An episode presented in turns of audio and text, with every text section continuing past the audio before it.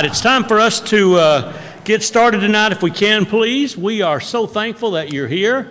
It's chilly outside, but it's warm in here, isn't it? We're glad all of you are here. We especially are thankful to have some folks that are visiting with us. We're honored to have you tonight. We invite you to come back and be with us at every opportunity. We'll have our worship service together this Lord's Day at 9:30, and we'll have Bible classes for all ages at 5 o'clock. We hope that you'll come and be with us then. I hope you picked up a bulletin today as you came in.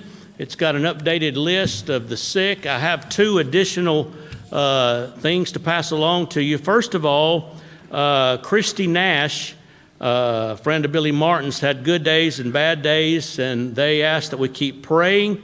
Uh, they'll go back to the UAB hospital on December the 6th for MRI to uh, see how uh, CJD is progressing. So please remember her. Also, uh, Jackie Martin uh, had surgery in Jackson, Mississippi today on his throat. It was a 10 hour surgery, and uh, he'll be in intensive care. They'll be in intensive care for several days. So please remember that family in your prayers. There's others that we also uh, need to remember that are going through difficult times. We're thankful for the good results uh, from Dale Kendrick's sister. Uh, she seems to be heading in the right direction. But let's do remember all those that need our prayers and encouragement and uh, do what we can to encourage them.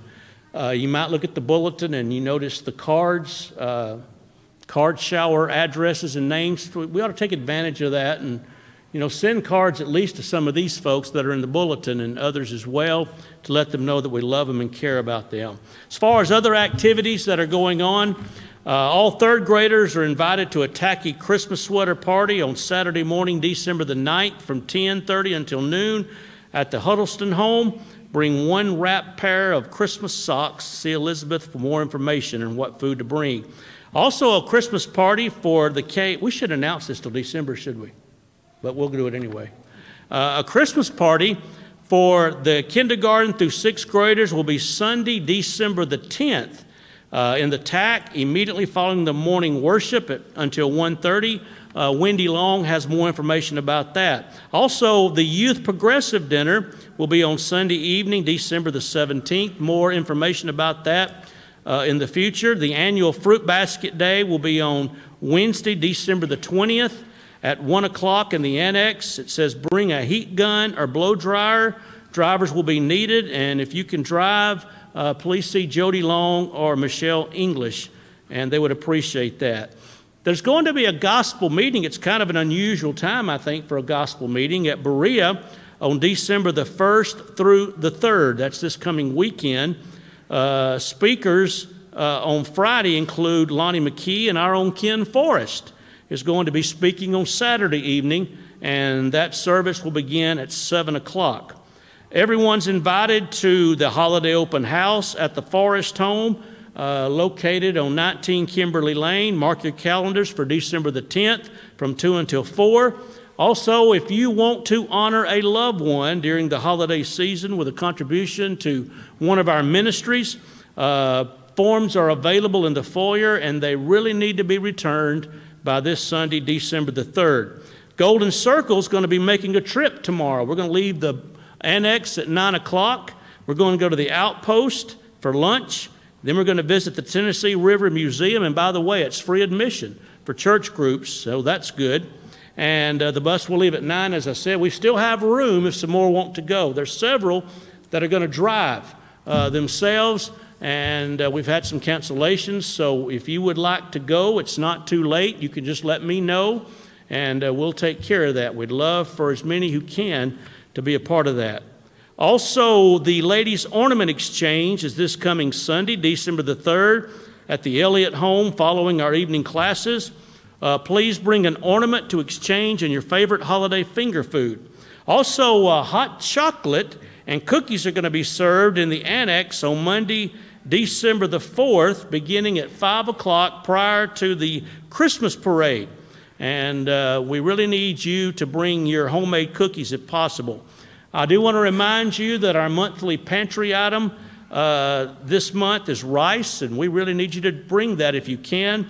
We've already helped 235 families this month, which is uh, phenomenal. And uh, it takes a lot of funds, takes a lot of food. And uh, please uh, remember to bring that pantry item. And if everybody does that, it'll go a long way toward helping. For our devotional tonight, uh, Brother Ken Forrest is going to be leading our singing, and uh, Brother Jerry Barrett will lead our closing prayer.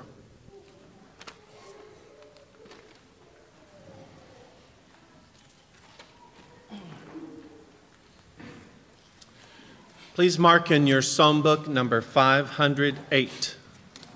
508.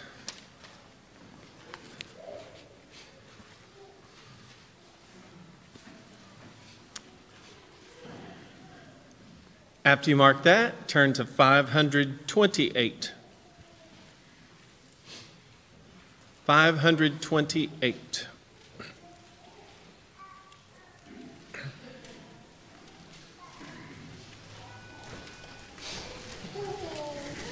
I know that my Redeemer lives and never prays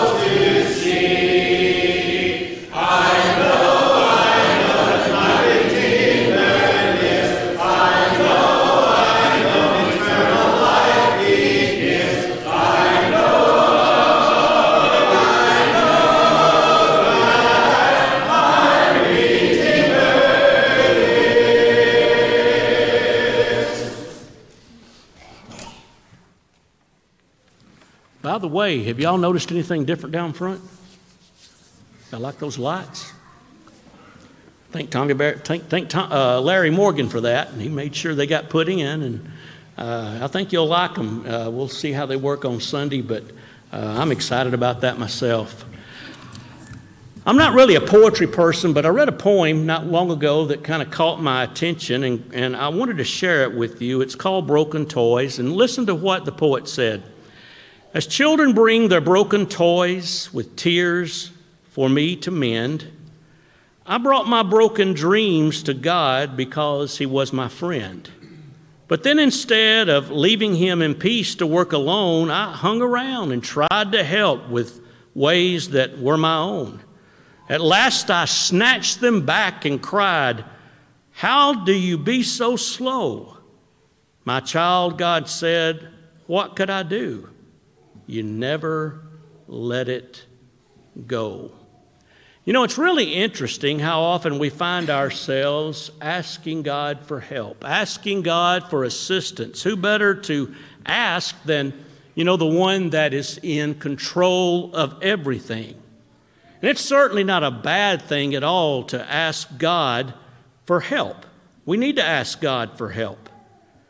But just as this poem suggests, the problem is when we ask God for help without really letting go of our problems. You know, many times we worry about them. We, we want to try to fix everything ourselves instead of really, you know, trusting in God that He can help us and assist us in our most difficult and trying times. Now, certainly the Lord doesn't want us to be lazy. He doesn't want us to not help ourselves at all. The Lord expects us to do what we can do. But He wants us to trust in Him. The Bible says in Philippians 4 and verse 6 do not be anxious about anything, but in prayer and supplication with thanksgiving, let your request be made known to God. And then notice what's going to happen. And the peace of God that passes all understanding shall guard your hearts and minds in Christ Jesus.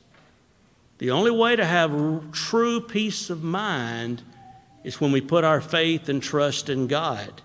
1 Peter 5 and verse 6 says, Humble yourselves, therefore, under the mighty hand of God, that he may exalt you in due time. But then there's that familiar verse later that says, Casting all your anxiety on him because he cares for you. And while this was a lesson that I'm sure we have heard many times, you've heard many lessons on this particular topic, it's always good, I think, to have somewhat of a reminder. Are there some aspects to your life that you're really worrying about, that you're really anxious about, and you're really not trusting God to get you through those times? I just hope we'll always remember how wonderful God is, how much He loves us, and remember how much He can help us and how He wants to help us. And when we ask the Lord for His help, as we do from time to time, let's make sure that we put our trust in Him and let Him work in our lives and in the situations that we pray for. Tonight, are you putting your faith and trust in God? Are you casting all your cares upon Him, knowing that He does care for you? Knowing that the effectual, fervent prayer of a righteous man does much good. It may be tonight that your faith has been shaken because you haven't put your faith in God as you should. You may need to come tonight and ask for forgiveness. We'll pray for you, and you can once again be restored to God, to your first love. Or maybe tonight you've yet to put your faith and trust in Jesus in order to be saved. If you believe that Jesus Christ is the Son of God tonight, and if you believe that with all of your heart, why not come tonight in repentance? A resolve to change your life. Make that confession that Jesus is the Son of God, and tonight you can be baptized into Christ for the forgiveness of your sins. And so tonight, if you're subject to the invitation, we ask that you come now while we stand and sing. Oh, one, Jesus, my Lord.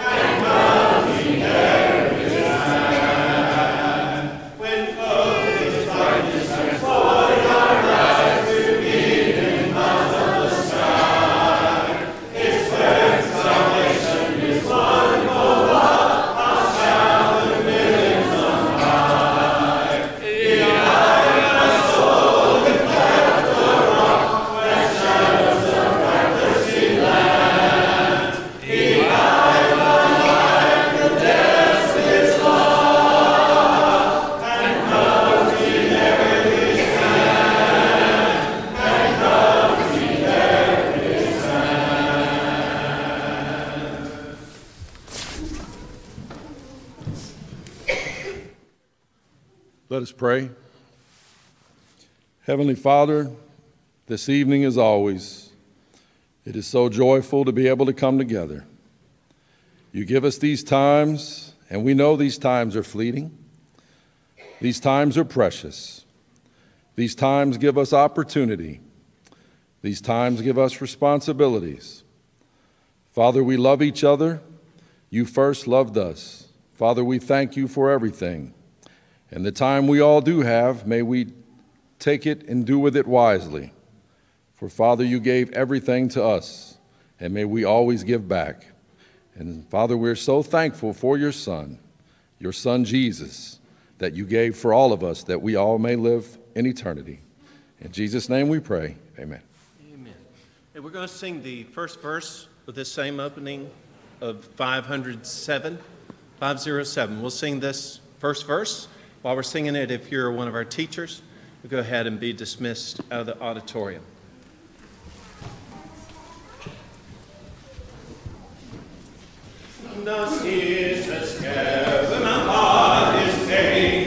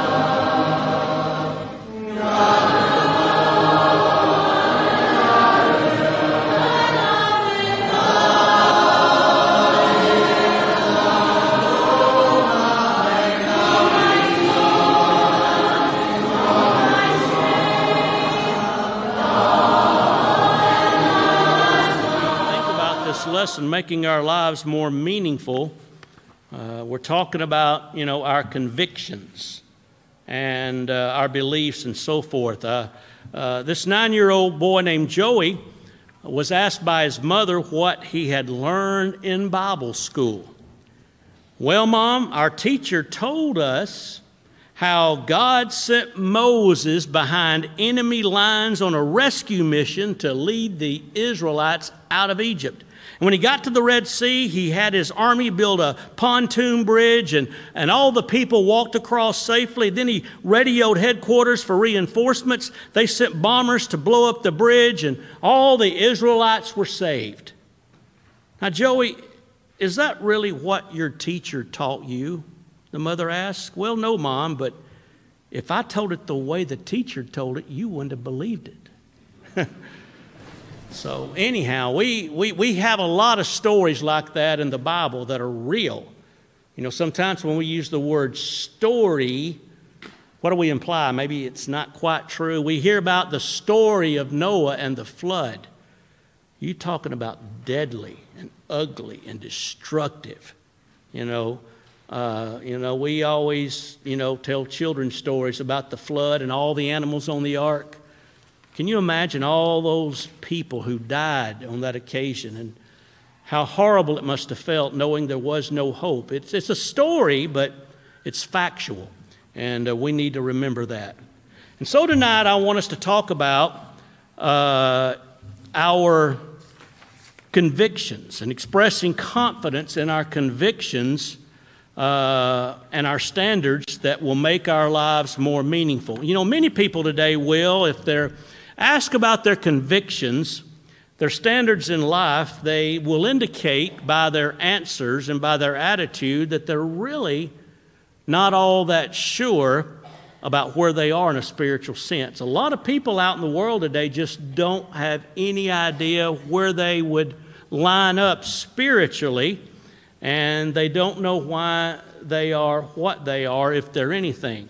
I want to share this recent information with you. A recent poll was taken, and it's kind of surprising.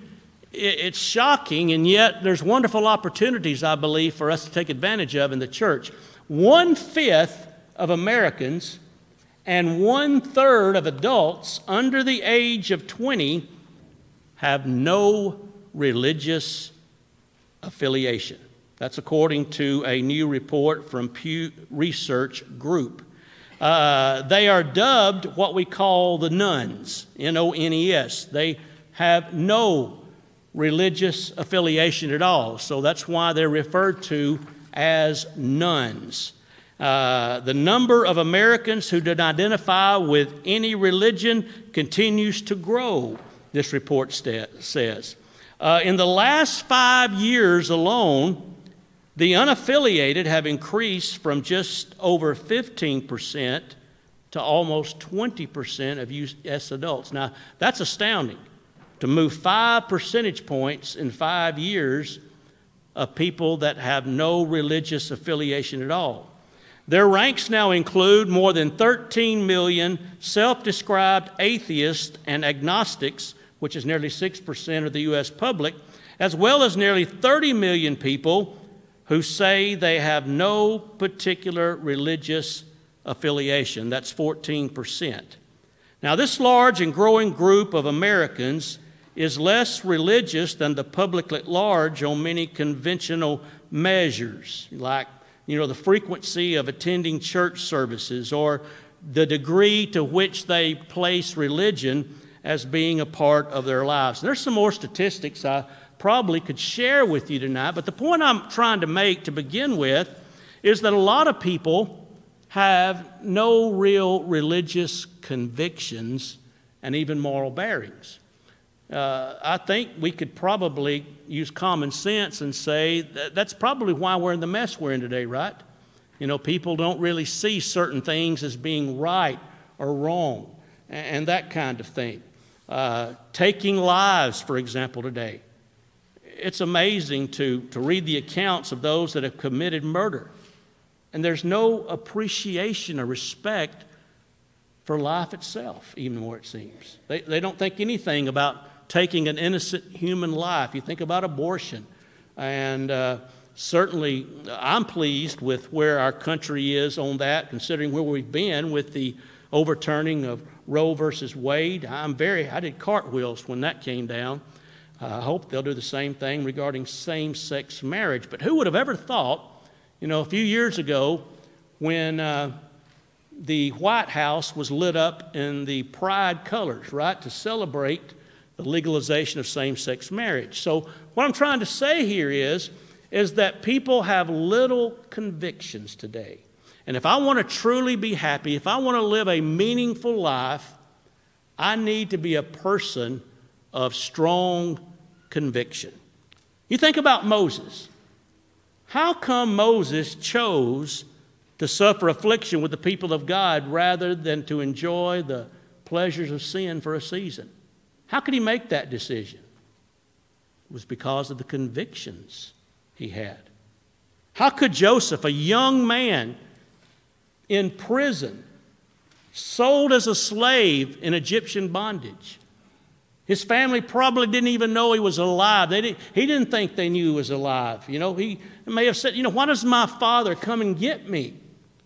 You think about all Joseph went through and all the trials he experienced, and yet, in spite of that, he was always faithful to God. How could Joseph do that?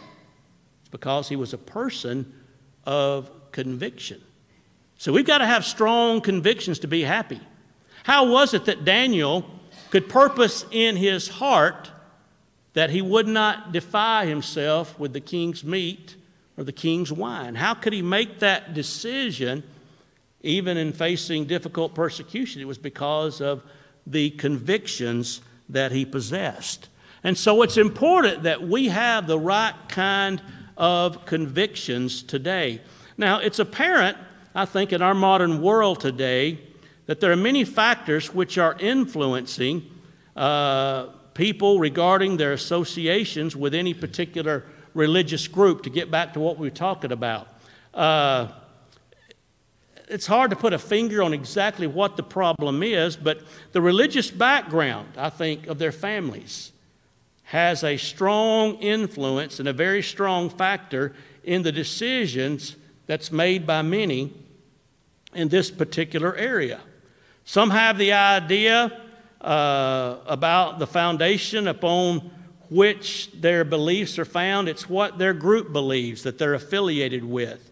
And so, a lot of people today, and I would say a majority of people today, uh, have inherited their religion. It was passed down from family to family to family. Uh, if it's good enough for Ma and Paul, it's good enough for me, right? And a lot of people never get to the point where they question why they believe what they believe.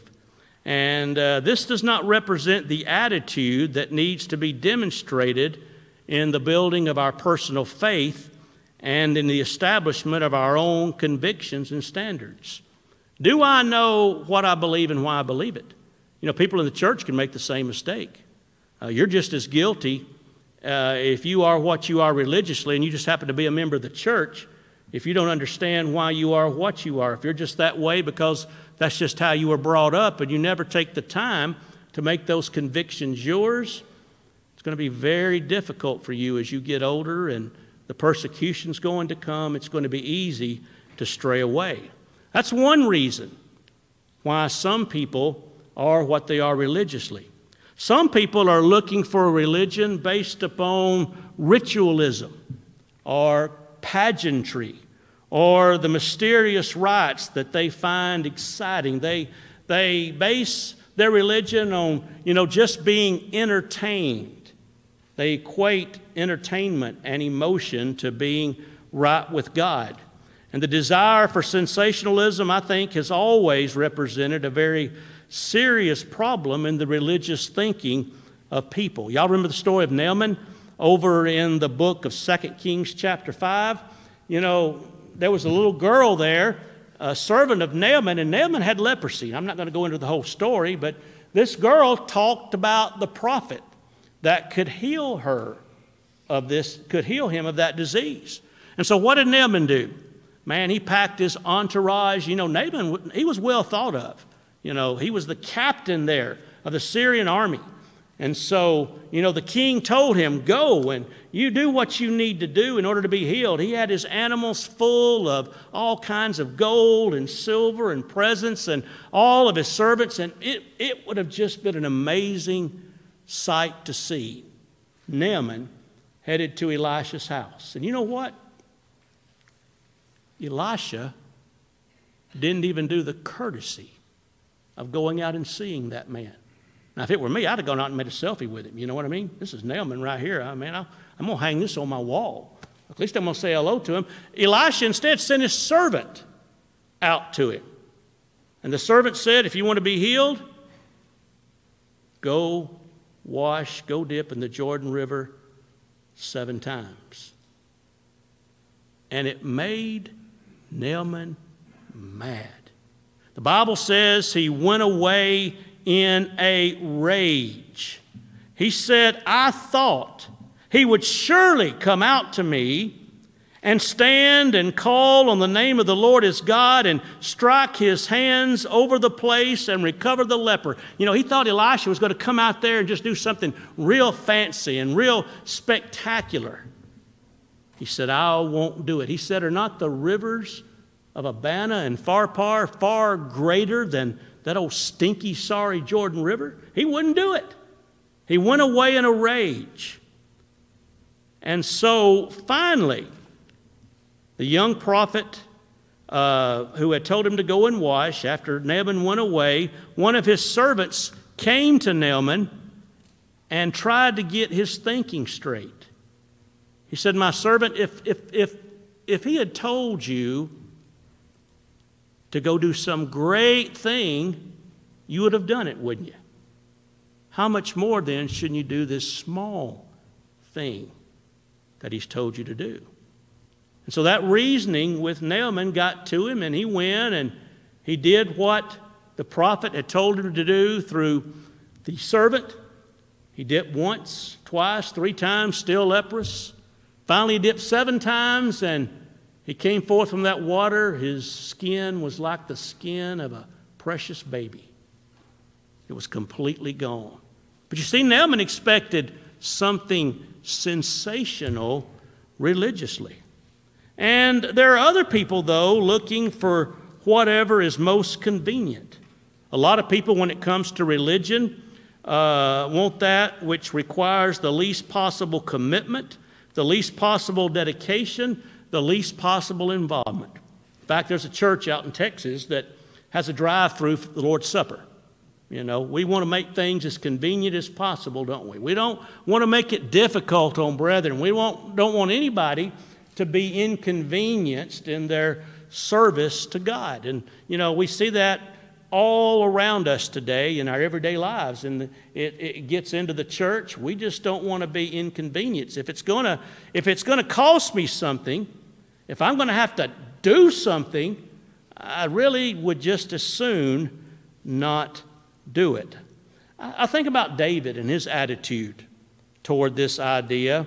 Uh, David learned from experience that a religion which doesn't cost is a religion that doesn't pay. Over in 2 Samuel 24 and verse 24, he said to Araunah, he said, Neither will I offer burnt offerings unto the Lord my God, which costs me nothing. You know, they, they were going to provide that sacrifice to David for free, but he said, I will not offer God anything that does not cost me. What does your religion cost? Do we try to be as ease as possible? You know, do we come and warm the pews two or three times a week and that's just about it?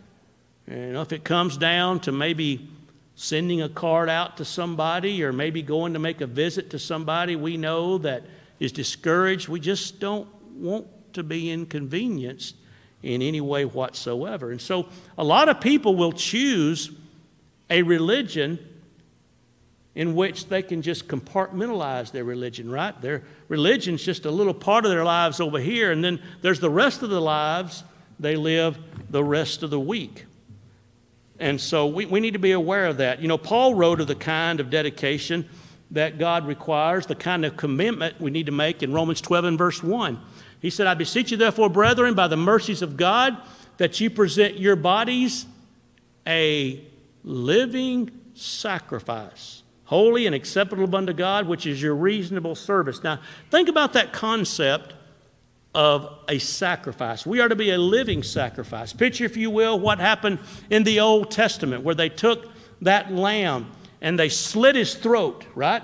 Uh, even the children were there to witness this. They cut the lamb, they prepared it, and the lamb was put on the altar, and what happened to it? It was consumed. Paul said, I want you, God wants you to be a living sacrifice. You put yourself totally on the altar of God.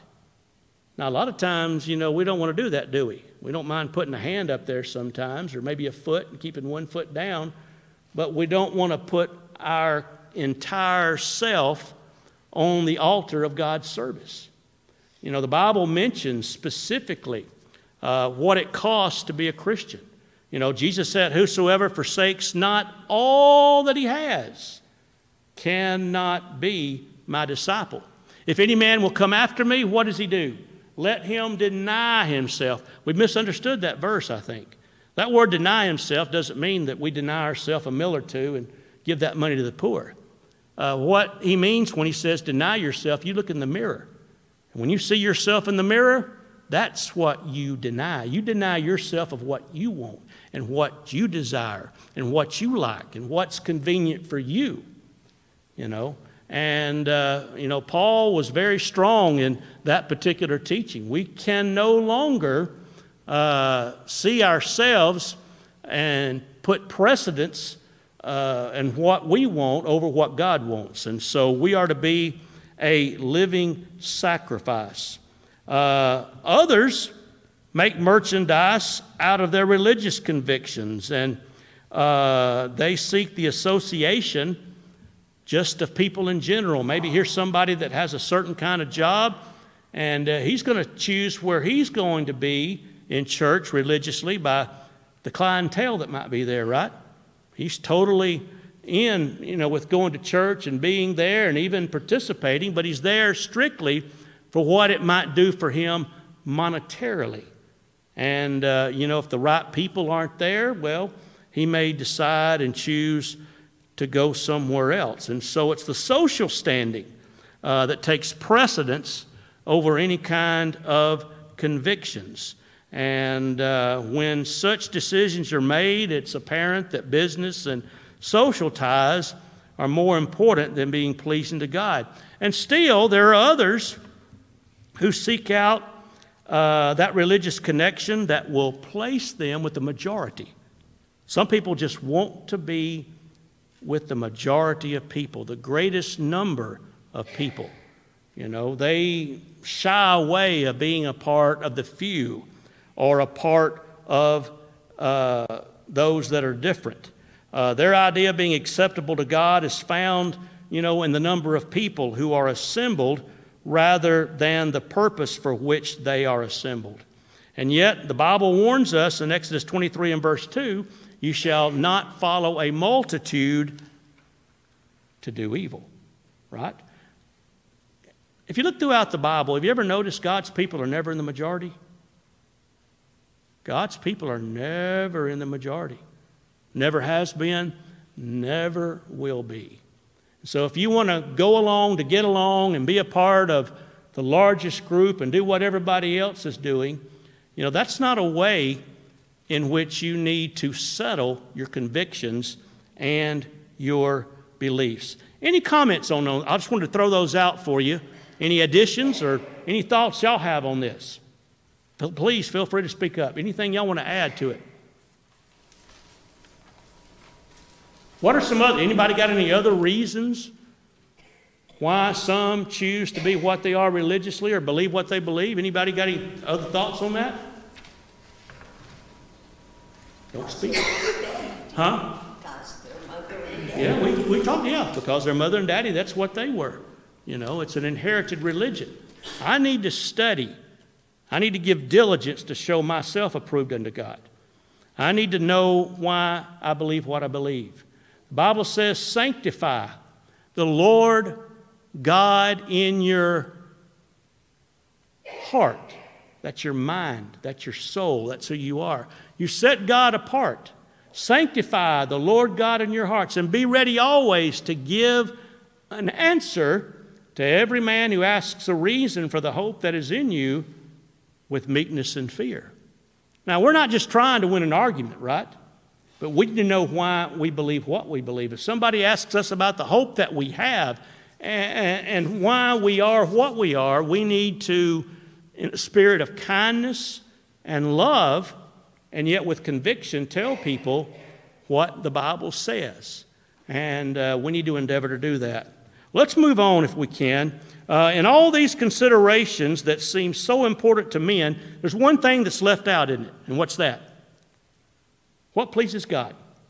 What pleases God?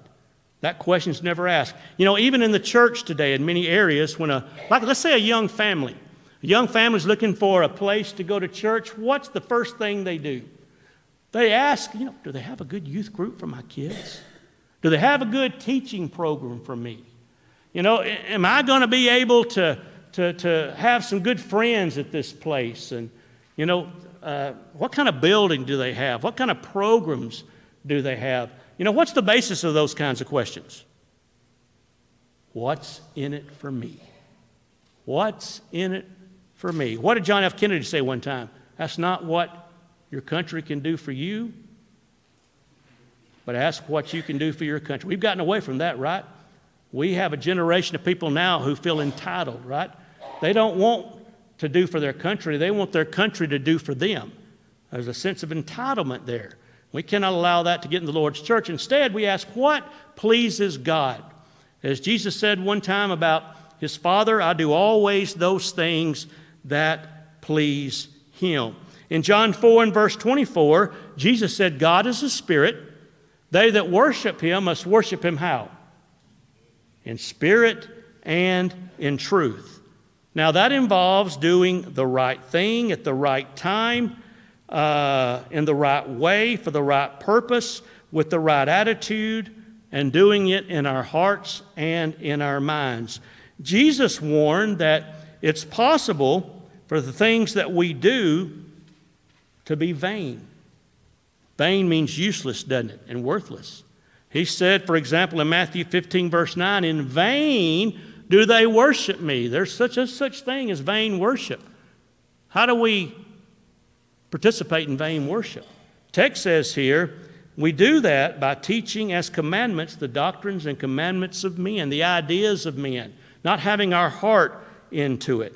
And you know, doing the will of the Father has to take top priority in our lives. We can all quote the verses, for example, Matthew 7 21, not everyone that says to me, Lord, Lord, will enter the kingdom of heaven, but what? He that doeth the will of my Father which is in heaven. Matthew 6 33, you know, seek ye first the kingdom of God and his righteousness, and all these things shall be added unto you. We know those verses. We know, we know how to quote those verses, but do they really mean something to us?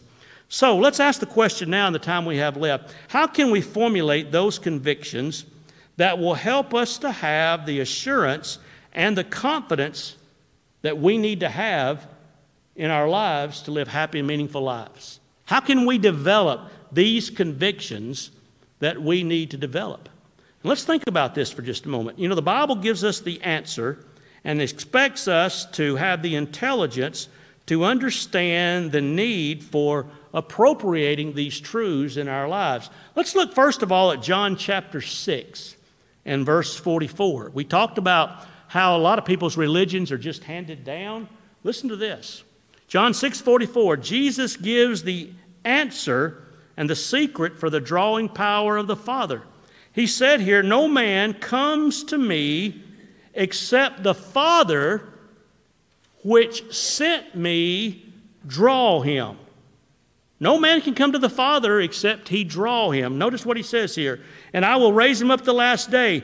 It is written in the prophets, and they shall be taught of God. Every man, therefore, that hath heard and hath learned of the Father comes to me. Christianity is a taught religion. It's not something we get by osmosis, it's not something we develop on our own. We are taught of God through His Word. Christianity is a taught religion. And if we're not willing to be taught uh, God's Word and listen to God's Word, then we will not be drawn to God. We won't have the convictions that we need to have. Over in Romans chapter 10, uh, beginning in verse 13, whosoever shall call on the name of the Lord shall be saved. That sounds good, doesn't it? But most religious people have no idea what it means to call on the name of the Lord, do they? If you go to Acts 22 and verse 16, the Bible defines itself Arise and be baptized and wash away your sins calling on the name of the Lord. That's how you call on the name of the Lord. All right? Bible says, Whosoever shall call on the name of the Lord shall be saved. How then shall they call on him in whom they've not believed? And how shall they believe in him in whom they've not heard? And how shall they hear without a preacher or a teacher? And how shall they preach except they be sent? It is written, How beautiful are the feet of them that preach the gospel of peace and bring glad tidings of good things. And here's the connecting verse here. So then faith comes by hearing, and hearing by the word of God. He's not talking to preachers here, he's talking to Christians. We all are proclaimers of God's word. And the only way that Christianity is going to make progress and be passed on is if it is taught and then believed and obeyed. Paul said, I'm not ashamed of the gospel of Christ, for it is the power of God unto salvation. It's God's dynamite, the preaching of the gospel. You see, the revealing of these precious truths to us places a great responsibility upon us in regard to the use that we make of them. We've got personal responsibility here. We've got a responsibility to uh, not only hear the word and understand it properly ourselves, but it must be properly taught uh, to other people. For example, in Matthew 7, Jesus said, Whosoever hears these sayings of mine, where do we find his sayings? In his word. Whoever hears these sayings of mine and what? Can't do what you don't know, right? So you hear his sayings and do them. He's likened unto a what? A wise man? If you want to break out in song, I guess that's all right with me. Okay? Wise man built his house upon the rock, and the rains descended, and the floods came and beat upon that house. And why did it not fall? It had a solid foundation. It was a foundation of conviction, right? Based upon what the Word of God says. Whosoever hears these sayings of mine, and sadly, a lot of people don't even hear the sayings, right? They're lost to begin with. But whosoever hears these sayings and does not do them shall be likened to a foolish man. Built his house upon the sand. Rains descended, floods came, winds blew, beat upon the house, and it fell, and great was the fall of it. Over in the book of uh, 2 Corinthians, uh, chapter 6 and verse 1, we then, as workers together with him, beseech you that you receive not the grace of God in vain. I can receive God's grace. I can receive the word of His grace in vain if I don't do something about it. The Bible says over in Matthew chapter 13, 1 through 23, we read about the parable of the sowers, right? Talking about the hearts of men.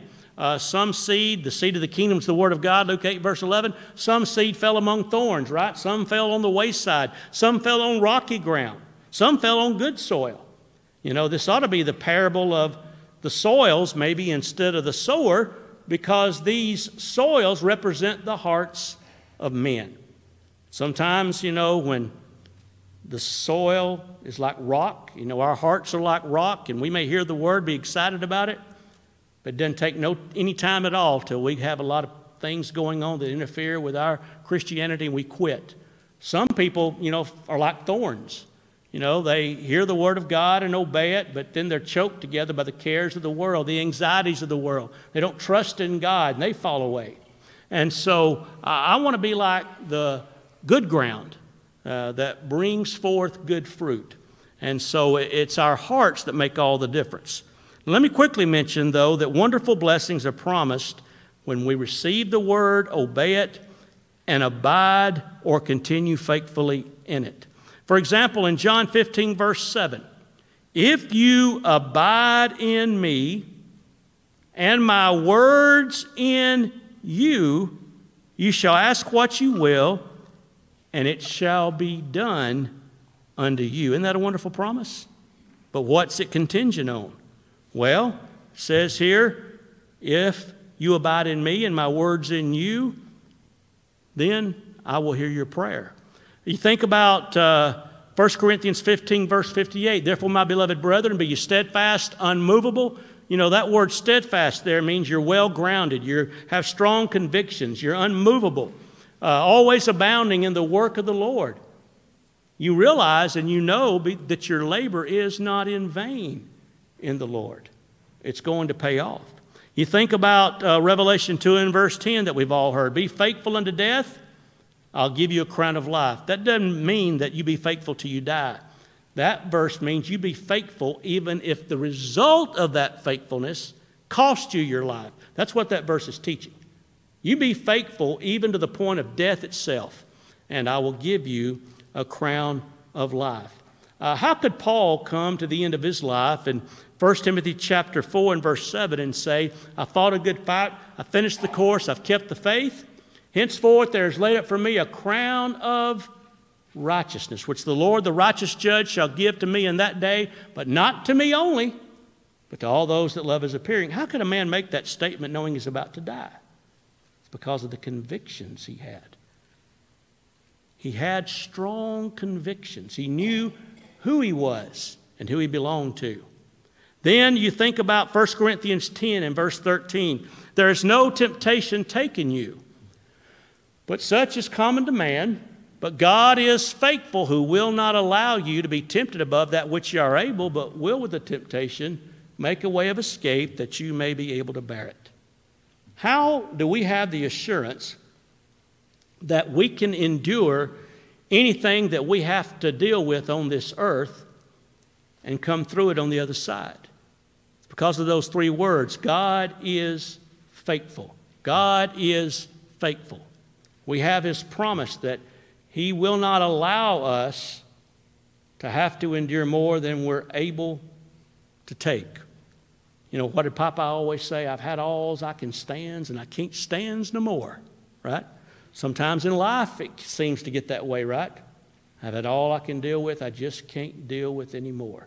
When you get down like that, it's hard to, to look out and see a, a brighter future, but we have to keep on keeping on, trusting that God is faithful, trusting that He's not going to put more on us than we can bear, but He will make a way of escape, and we need to be thankful for that. And so, as we kind of draw this lesson to a close tonight, and I hope you'll make some comments in a minute, when a person really knows who he is in a spiritual sense, when a person has strong conviction, a conviction that drives him in his everyday life, a conviction that causes him to make the kind of decisions that he needs to make, realizing his obligations and responsibilities to God and when he knows why he is what he is, that individual is going to be able to put more enthusiasm and confidence and meaning into his everyday life. His life's going to take on a whole new meaning completely if he has strong convictions. And so we will rejoice in our relationship with the Father. We need to do that. Uh, being a child of God, Today we have every reason to rejoice. For example, Romans 8, verse 17, and if children, then heirs, heirs of God, joint heirs with Christ. Isn't it a privilege to be a child of God? You are a son of the Almighty God if you've been baptized into Christ for the remission of your sins. You have the privilege of calling on the name of God the one who created the universe anytime that you need to.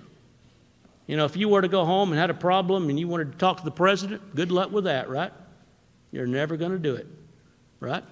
I can't even call Coach Nick Saban, you know, and give him some advice. I might, he won't, he's not going to take my call. He don't care what I think. But you know what I can do? I can communicate with the creator of the universe anytime that I choose to, and I have the assurance that He's going to hear my prayer because I'm a child of God. And He will protect, we will protect that relationship with all the power of our being. If we have those convictions, we're going to protect that relationship that we have with God. It is a precious relationship, and we will recognize the privilege that we have of being a child of God. And because it is a relationship that's available to everyone, He will want us to tell others about it so that others can know the joy in Him as well. All right, I've got about four or five minutes left. I wanted to finish this lesson. I might have gone a little bit too quick through some of it, but I wanted to finish it, and we did that. Is there any comments or observations you want to make about our convictions that maybe we overlooked or some additional thoughts that you might want to make? Anything? Feel free to speak up. If not, I'm going to close out with a prayer, okay? Let's close out with a prayer tonight. Our Heavenly Father, we are indeed so thankful to you for all that you do for us.